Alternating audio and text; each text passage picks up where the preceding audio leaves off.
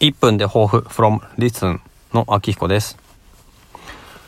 今日はね、子供、長女7歳の朝の着替えで大きな、うん、まあ、衝突があって、なんかね、なんか、トレーナー寒いから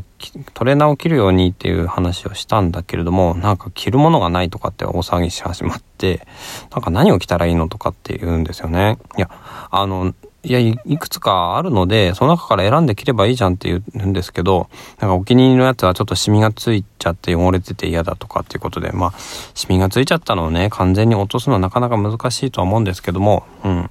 そういうこともあって、で、なかなかね、あの、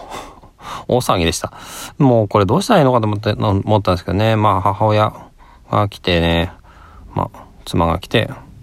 まあちょっと丸く収まったんですけど、私はちょっとね、頭ごなしにちょっと理屈で話す傾向があるので、そこを改めたいなと思ってます。